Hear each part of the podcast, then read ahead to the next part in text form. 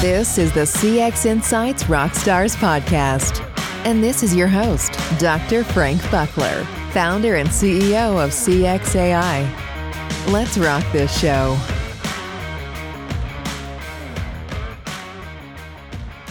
Hi, CX Insight Rockstars. Welcome to our new episode How CX Insight Leaders Gain Leadership Buy-in by Thomas Barta. Hi, Thomas. Hi, Frank. Good to see you. Let, let me introduce you. Thomas is world's premier marketing leadership expert. He works at the intersection of customer focus and leadership, and he conducted world's largest study and interviewed over 68,000 executive assessments uh, on what makes for an impactful customer leader. Thomas is a former McKinsey partner, and he's a co-author of the path-breaking book, The 12 Powers of Marketing Leaders. So, and because of this, uh, I invited you, Thomas, to our session because the main pain point of customer insights leaders is actually to gain leadership buy-in. And i hope you can help the audience here in this matter. So maybe let's start off and uh, start with your personal story. How did you end up actually becoming a guru for marketing leadership uh, thanks frank so um, yeah, let's see if i'm a guru but I, i'd say i know a thing about it and it started pretty early. In fact, it started when I was six, and I was the kid that loved advertising. I did actually didn't watch a movie. I mainly watch advertising. My parents got crazy about it. And like, no, this is wrong, right? You gotta, you know, do other things. And then, no, I want to become an advertising guy. And my parents didn't like it. Then kids do what parents tell them not to do.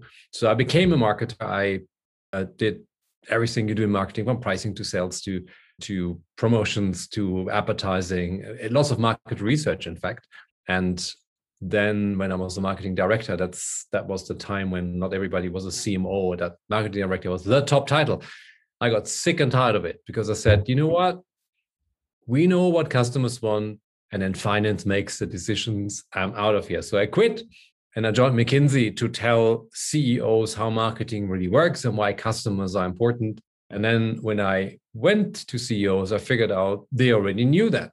So there wasn't much news. But of course, that was the moment when I saw myself in the form of my clients, so the marketers, the research people, sitting in a boardroom trying to convince the board of what's important, and then sometimes failing, and then sometimes people from finance and operations getting their way.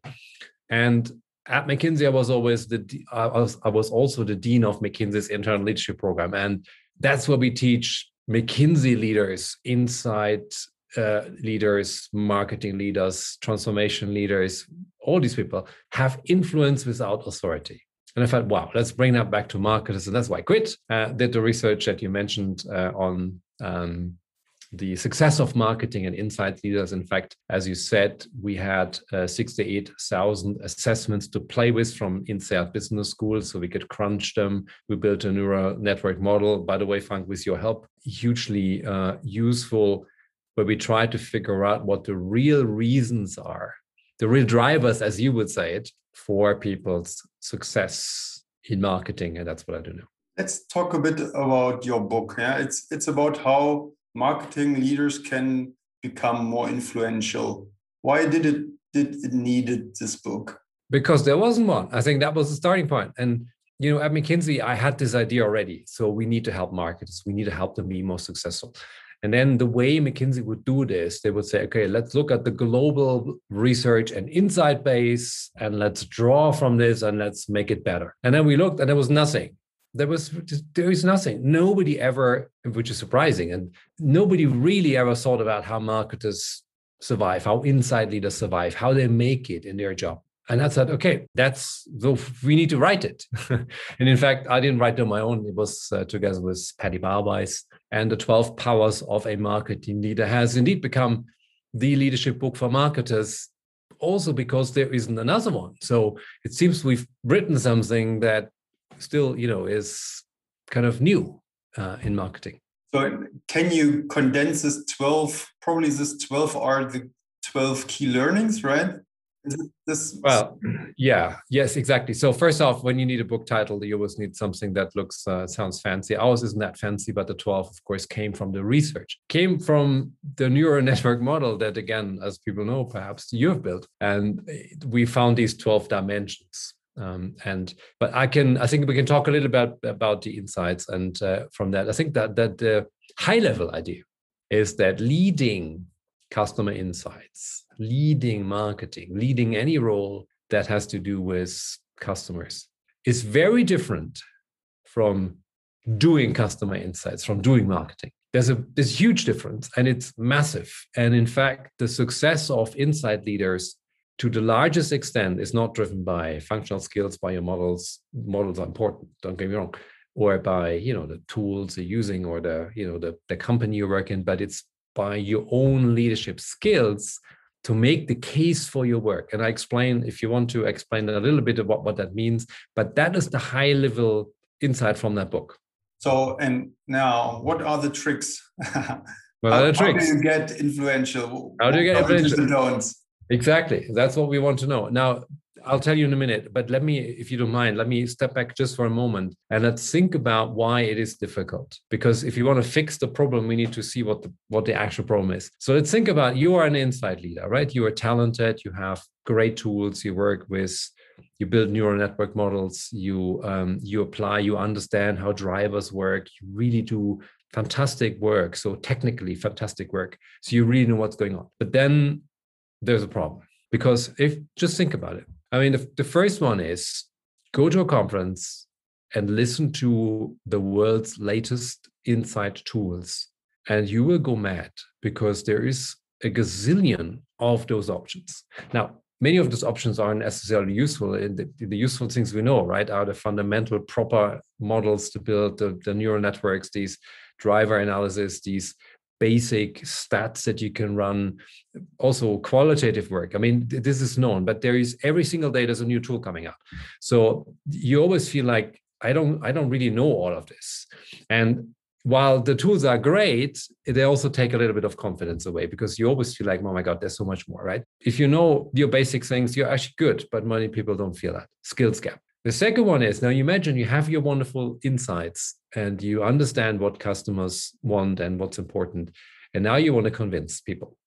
And then all of a sudden you realize that you don't have the power to make these things happen because there is the finance department and there's the operations department, there's the sales department, and there's the there's the shop, the, the you know, warehouse, and then there is production, and then there are people in a different the different sales people themselves. Then you have frontline staff, and and and all of these people don't report to you right so and, and you but you need them to make your insights happen. So you will always as an insight you have this massive power gap and it's normal. In fact if you do customer experience the only person who can basically call any shots is the ceo because it's across the firm right? So it's power gap.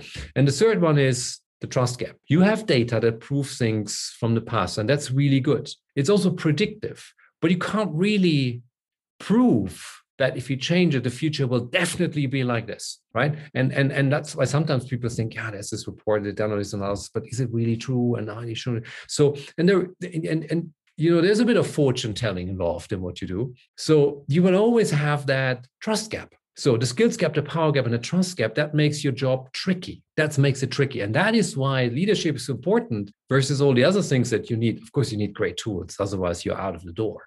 That's why this is important. So I'll pause there for a minute because I love to come with uh, with uh, what you can do. But but just briefly, Frank, when I talk about skills gap and power gap and trust gap, does it resonate? Is this kind of like aligned with the experience you have with people? And we can talk about how we fix it. Absolutely, absolutely. So, uh, hundred percent. And and so the root of thinking would be to address those gaps, the trust gap, the power gap, yeah. You need, right? I mean, first off, you need good data, right? You need good analysis. And, and we all know there is good analysis and there's terrible analysis. There's crap in, crap out. You've seen this. There are reports that nobody reads and so on. That is your job to get right. You got to have proper proper researcher models. That's huge. That's hugely important. It's your entry ticket. Okay, a couple of things then you have to get right. And I'll list a few that are probably most important. The first one is you have to be relevant with the work in relation to what's really important inside the firm. And we call this working inside the, the value creation zone. And what I mean with this is this you have things you want to bring. You typically want to bring ideas that make customers more happy or attract more customers. So that's relevant in the market. That is your expertise. You know how to do that. But that's only half because here's what the company wants. If the C, if you ask the CEO what are the three things you're worried about right now, Uh, let's it will be very interesting, right? There for some companies, if the company is in a crisis, right? Maybe the CEO worries about cost, about you know the organization and how to reshuffle things, and maybe about strategy. Maybe customers aren't on that agenda. It could be, right? then your report will no, go nowhere. But maybe on the agenda is growth, which is true in many firms. Then the question is interesting. So, how can I connect my work to what's important? So, make a list of your projects, check out what the priorities are, and then bring it together and see how much of this work is inside that value creation zone. Hugely important. I think it's tip number one. If you remember anything from that podcast, that's what I want to want you to remember. There are a few more things um, sometimes people do not understand why your work is important. And if you bring a lot of reports, then it could be that people saying, yeah, that costs us a lot of money. Is it really helping? You can, you have to make that case. Just so you have to stand, you have to associate yourself with whatever matters in the firm, like it, profitable revenue or revenue. And then yeah, but you, some people I hear, sometimes I hear inside people say, yeah, but you can't really do that because it's so indirect and we don't know did you ever hear a salesperson say that? You know, oh, I didn't sell that car. It was the engineers who built it. And then, of course, there was, you know, production. And then we had the wonderful marketing team. And then we had, you know, the accounting. No, they wouldn't say that. It was I sold that car. So why don't you go and say, okay, I'm part of that 100 million revenue growth goal we're chasing. And I found 55 million last week by doing this and this analysis, which we still have to chase, by the way. By the way, on that note, where is sales on that? Right. So that's something you got to associate. I, have one more tip for you. Um, among that, there's a long list of tips in the in the book, but I'd say one tip is you have very powerful data, and you can. Why is finance powerful? By the way, why are they fine? Why is finance powerful? Just think about it they're not selling anything they're not making anything they're just sitting there and just looking at numbers and then that's not true they're doing more but you know why are they so powerful because they have data that show how everybody else is performing isn't that fascinating? Well you have the same. Why if you if you show week or months by months how this department is helping customers or not, how this department is helping customers or not, how this department is creating growth or not, how this department is delivering that or not you'll start to be in a very powerful position because no department leader wants to be in that like bottom right corner of the you know low performing. You can create that data. Think about this. How could you use data that can feed the firm forward that you show like finance it's a very powerful way to use insights there are a number more but i think you, you see where i'm getting at you got to make yourself relevant and you got to prove you got to make your case and perhaps use some of your insights to push the other people very cool. Uh, so I remember this uh, two gaps, which is uh, the power gap and the trust gap. So the power gap, you will basically gain power by delivering value to other stakeholders, right? By identifying what's valuable to them mm-hmm. uh, and providing this as a product, basically, right? And this gives you power because they want to want to have it. Exactly, and they think it connects, right? if they have a concern about revenue in country A in product B, and you say, "Hey, I have a I have a report for how you could improve revenue in country A in product B," they'll listen to you. If you go in and say, "I have a new great way of segmenting the market by a new methodology," and they're like, "Yeah, whatever," right? So that's the thing. That's the difference. Yeah, this is internal market. You got to make your product attractive so people make better decisions. So how do you close then the trust gap? So the trust gap you close in a couple of ways. First off, you got to have good data. Uh, and if you produce mediocre analysis because you have a crap model or because you don't have your data is just messy, it's, it wasn't done well, your credibility can wane really fast because people will find out at one point. But but more importantly, I think it's you got to you got to work with the people on the issue.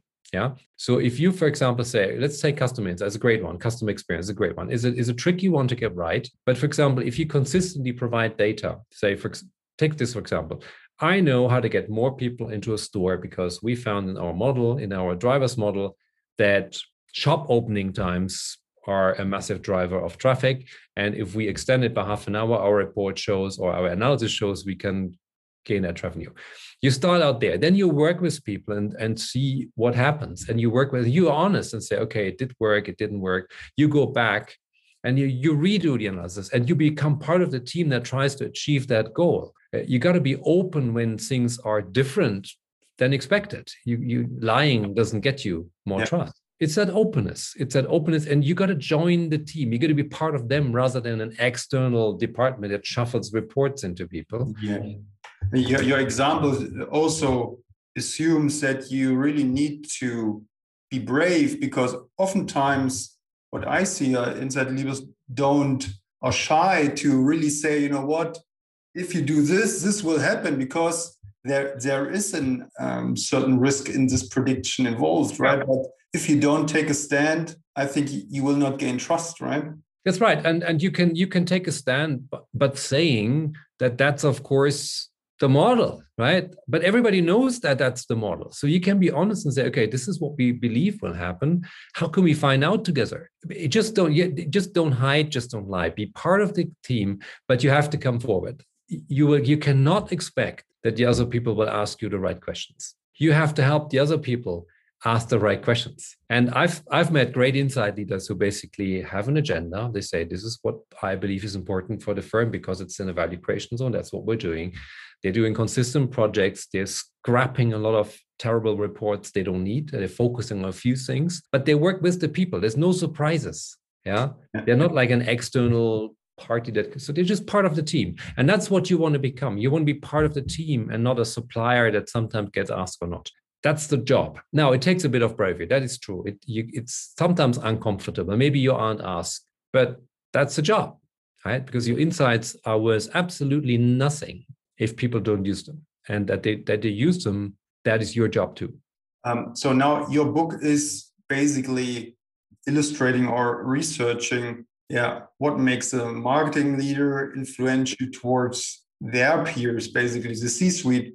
Why is this insight applicable to basically uh, the, another tier, which is the inside leaders, which need to sell to marketing, finance, operation, basically, right? Why is so every time, every time we we date some says, yeah, yeah, but that's marketers, but we are different. And then I, I tell you what, you put someone from HR, from insight, from marketing, and maybe take two other functions into one room and say, what are the issues? And the people say exactly the same things. It is like how do i make the case for my work? They don't ask me. I'm in the it's indirect right? Because what we do tomorrow doesn't immediately sell more. It's a similar issue set. So insight leaders are the, the, the beauty in insight is that you have insight right? Lots of marketers don't have insight and still have to make their case. You have data. And you you must not underestimate that power but you got to behave differently you got to behave like the cfo who has who or he or she has data but they're using it to exert power. But you got to put that on your agenda. It doesn't happen automatically. Nobody, typically, you won't get asked. Behave like a CFO. It's like remember remembers me to how how do you get a, a superstar? You need first to behave like a superstar, right? It's well, we we we we we become what we think about. Yeah. Right. And and uh, that's what Ernest Nightingale said and, and that is true. And, and right now we're, we're running, we've we turned the book into a course. It's called the Marketing Leadership Masterclass. And we have inside leaders, marketing leaders, um, pricing leaders, people there, and they're discussing this. And yes, the imposter syndrome is a big debate, right? How do I overcome the fact that I'm actually good but don't believe it? How do I raise my voice? How do I? And that is that is the challenge we need to crack. But the good news is you can crack it. Tell me more about uh, about this master course. Is it how long is it? What is it? An online course? And okay, so what we we started four years ago to to say, you know, we need more people to have those skills, and reading a book is always a good idea. Uh, by by the way, buy the book. I get one dollar each. No so as you can see right publishing is not profitable. It's it's really get the word out. But but then you've read it and it's gone. Now the masterclass is different. What we have done is we've created um, a course where you are where there's two things happening. One is we're going to feed you with ideas short videos not long 10 minutes 5 minutes for how you can step up lead upwards lead colleagues you know build teams that are more powerful create a vision for yourself and the second thing that happens is you are watching this together with peers on the platform. You're debating. So there's a whole debate going on around, you know, boardrooms. How do I make the case? People contribute ideas uh, and so on, because that's the way. That's the best way to learn yeah not just from yeah, us. yeah. Uh, it's, it's only three months. It's, it's actually quite short and we start in september 50 so marketing leadership masterclass very easy to find under my name. Uh, and be doing it with Syl Saller the former chief marketing officer of Diageo and she sat on the board as an insider marketing leader so she knows what we're talking about. But the point and, and what, we, what we're seeing here is that we gotta build that confidence in the inside leaders because the inside leaders are typically very smart people. All they need is a bit of a nudge to push the boundaries. So that's uh, nearly uh, the final word here. So we're also running out of time. Thomas, was great to have you. Is there any question that I forgot to ask you because it would be delighting, delighting for the audience? you could ask me about my biggest inside failure. Oh, was there, was there any? Did you have any inside failure? Tell me. Oh, I had plenty of. I think my my I just made that question up because I I wondered what would be funny, but I think my biggest inside failure was when I was a consumer goods marketer. We got three or four reports every single week from agencies, stand-up reports, because we bought them. And for years, I never ever challenged why on earth we're doing that. We didn't read them sales didn't read them. I mean, we had them, but it was almost like you you put them aside, like one of those books they're going to read later. and I didn't step in. Mm-hmm. I did not step in. I didn't challenge my agency. I didn't. We just I just thought that that's what we get. And I think that was that was a big mistake. And I should have been much more active at the time, challenging how what research we do, how well we do it, get behind the methodology to figure out is this bullshit or is this really really good. And you'll be surprised how many agencies never get challenged by their clients when it comes to methodology because everything's oh that's the holy grail well you know yes and no. So i think it's it's always good to get deep. So as an inside leader i, I encourage you to take a stand for the work you do and you know prove your own quality. And if you don't think if you think something something is not needed or helpful get rid of it. Do better stuff. Wonderful. I couldn't agree more thomas. Thank you very much for having for being in the show. I recommend everyone listening to read this book. It's it's a good read. Yeah, thanks for for being with us. Thanks for having me, Frank. See you. Bye bye. Thanks. Bye bye. This was an episode of CX Insights Rockstars. Join the CX Insights Rockstars on LinkedIn and keep on rocking CX Insights.